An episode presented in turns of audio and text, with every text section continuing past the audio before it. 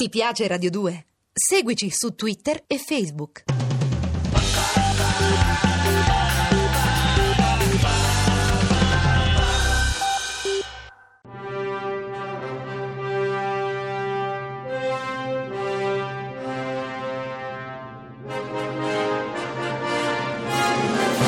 Non è mai troppo cinema. Scuola imperfetta di linguaggio cinematografico. Secondo giorno di lezioni, non è mai troppo cinema, scuola imperfetta di cinema. Cecilia ha studiato stavolta, vero?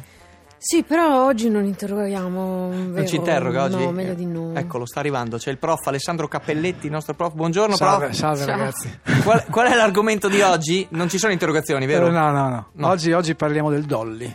Dolly. Dolly. È un cane? sanno, No, è una pecora? No, no, no, eh No. sì, infatti c'è questa cosa. Infatti la prima cosa di cui dobbiamo partire è partire dal significato. Perché Dolly? Tutti sanno il Dolly, poi chi non sa cos'è il Dolly, bene o male, no? Eh, In inglese Dolly per il cinema Eh? viene tradotto come carrello oppure piattaforma. Mm. Il dolly è sostanzialmente di due tipi. In Italia lo chiamiamo dolly, ma in inglese crane dolly è il primo tipo. E il termine descrive sia il mezzo tecnico che il movimento. E si tratta di un veicolo a ruote con una piattaforma su cui è alloggiato un braccio mobile, alla cui estremità è fissata la macchina da presa. Ok. E grazie a una serie di meccanismi pneumatici può compiere movimenti orizzontali, dal basso in alto e viceversa, e trasversali con grande fluidità.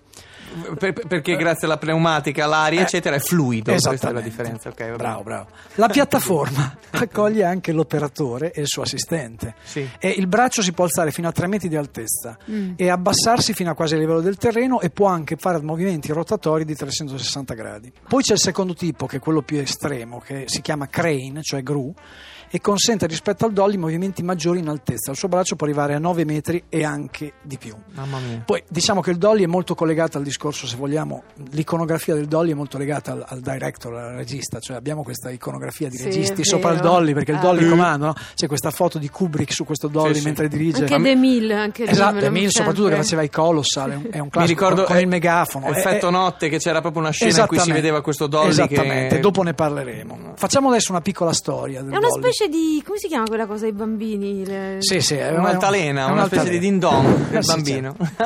Ah, per dire. Allora, l'invenzione del dolly sembra attribuibile al regista tecnico canadese-statunitense Alan Duon, però, come spesso capita, c'è sempre l'inventore italiano, no? C'è la- c'è lì- l'americano Ah, e l'italiano. Si, si dice che sia Giovanni Pastrone, che è Oh. il eh, regista di Cabiria, il film che scrisse e diresse nel 1914. Pare che sia un'invenzione di, di Pastrone, però, insomma, di fatto poi in Cabiria, che fu spiato e copiato da Griffith, perché allora si copiavano uno con l'altro, no?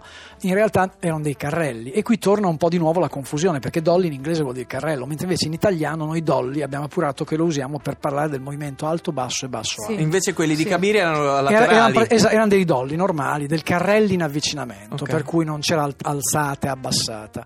Poi altri più avanti, è forse più giusto, sostengono che il vero dolly fu utilizzato molto più avanti in un film che è un melodrammone del 1944 Mm. di questo regista John Cromwell, non è molto noto. Il film si chiama Since You Went Away ed è un melodrammone con Claudette Colbert, Jennifer Jones e Joseph Fotken ed è segnato come il primo utilizzo del dolly. Da- da titolo- quando te ne sei ita. Esatto, Esatto, c'è il esatto. titolo, già il titolo. è Ora roba. però, mh, siccome in qualche modo devo fare una definizione, de- devo div- dividere tutta una serie di tipologie di dolly, ho fatto io delle definizioni, me le sono inventate io. E noi come tali le studieremo. Esattamente, Noi- esattamente, esatto. eh, no, per dire. Allora, parti- allora, prima di tutto direi il primo dolly è il cosiddetto dolly descrittivo, cioè Sì. a volte avete visto in un film la descrizione di un ambiente, di un paesaggio circostante. Quante volte avete visto, per esempio, una descrizione di un paesaggio, vedete dal fondo arrivare un'automobile, l'automobile si avvicina alla macchina da presa, mentre l'automobile si avvicina alla macchina da presa si abbassa. La coincidenza del- dello stop dell'automobile e della stop della macchina da presa è perfetta e in quel momento scende qualcuno dalla macchina. È Abbiamo vero. visto un milione di volte questa scena, poi magari poteva essere un calesse, poteva essere, oppure poteva essere una piedi, po- È vero. però il movimento quindi è descrittivo, descrive Qual è, qual è il quello- appunto, è il descrivere, descrivere, des- eh, sì, proprio- sì, è, è- è la penna, è la penna in qualche modo e quindi il Cosa gioco del linguaggio è frequente questo. in, in, eh, Spielberg nei primi film di Spielberg. C'è un po' il c'era una volta. Questa roba Sì, qui, sì, è- lui è la- comunque lo usava è- spesso. è mo- è- qui, e qui mi collego alla seconda tipologia che è dogli introduttivi e conclusivi, Mm. cioè quindi all'inizio del film o di una scena o alla fine di un film o di una scena. Eh, un quintale. Quindi semplificando, usando quindi un linguaggio basico cinematografico, è più facile che un dolly introduttivo sia dall'alto verso il basso Sì. e que- che quello conclusivo sia dal basso verso l'alto, perché Ah. col primo entri, Nel film. cioè vai all'altezza umana, col secondo ti allontani. E quindi Vero, que- forse domani è un altro giorno, è un po' così. Beh, sì, Eh, sì, vabbè. quello. Proprio perché appunto si tratta di un Beh, vabbè, linguaggio quando dico originario. io le cose, No, no. eh, No, quando no, le no, dici te, Ragazzi, tutti... calma. Invece andiamo su qualcosa di un po' più complesso, che adesso dobbiamo fare gli esempi perché eh, di questa serie che io ho chiamato Dolly cinefili, Sì. cioè nel senso in cui l'autore scardina un po' quello che è il linguaggio base e cerca di usare il Dolly in maniera un pochettino più originale. Io qui ho scelto due esempi. Sì. Il primo è di David Lynch, un film del 1990, eh, Wild at Heart, Cuore selvaggio, Mm. e il secondo è Jackie Brown del 1997 di Tarantino. Allora, vi ricordate in Cuore selvaggio? Già due film di quelli dove c'è poca violenza, per dire una cosa Sì. che non c'entra niente, ma per Sì, ricordare devo che dire sono che sì, no, non si spara so- spesso. quando, quando ho scelto non ci ho pensato. Ok. Io mi ricordavo solo questi due dolly, secondo me magistrali. Eh, Il primo è Lula e Sailor, i due protagonisti. Sì. Sono in automobile, stanno girando in automobile e a un certo punto ascoltano la, la radio e dalla radio escono delle notizie terribili che ricordano appunto che il mondo ha un cuore selvaggio. no? E a un certo punto lei sclera, ha una sorta di un attacco isterico e vuole- cerca della musica a tutti i costi. Parte una musica rock, una musica rock eh, fortissima. I due parcheggiano la macchina, scendono dalla macchina in contemporanea alla discesa della macchina. Il c'è dolly. quest- il dolly parte, inquadrando praticamente la. la Ballano diste- nel deserto, Ballano nel deserto e c'è un cambio Di musica. di musica dal rock si passa in Abendroth, questa musica classica di Richard Strauss.